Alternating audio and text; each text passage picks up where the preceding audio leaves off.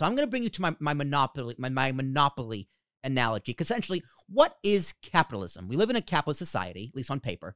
But what does that mean? Essentially, in the most basic sense, it's a game of monopoly.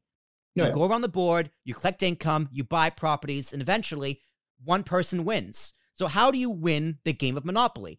Well, you either just one, one person or a small group of people own everything.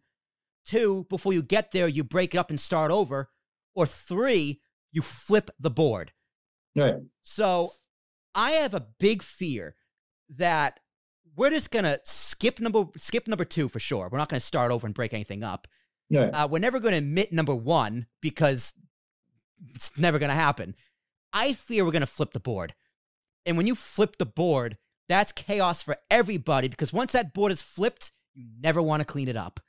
I let me tell you, Chris. When I was a kid, me and my brother played a game of Monopoly. It's actually the last game of Monopoly I actually played. Probably 11 years old, and my brother was just wiping the floor with me and his brother Frank came, his friend Frank came over, and we are just hanging out, and like they're both making fun of me. I eventually just go, F this, flip the board, and this just we didn't clean up until my dad came and was like, "Who made this mess? Me. I cleaned it up." But I'll tell you, Chris, just a few weeks ago, my dad was cleaning the living room. He found a, he found a hotel underneath the radio.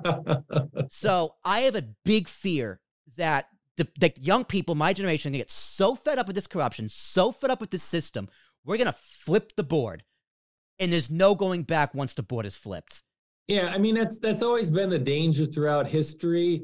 Um, and you know, I always say what happens, and again, I go back, you know, just to give you some historical perspective. I mean, I hate to say this, but the the the children of the '60s that were protesting and burning their bras and mm-hmm. you know doing the whole thing. Guess who's running the country and now? Them. That's the great irony. Yeah. That's the great and, irony. And honestly, Chris, now these Gen Zers who are just protesting on TikTok or, you know, gluing their hands to paintings and throwing right. mashed potatoes on them, they're going to grow up and they're going to do the exact same thing. Yeah, exactly. You're you're exactly right. I mean, pretty soon you're like, "Hey, I'm not part of the establishment. I'm anti."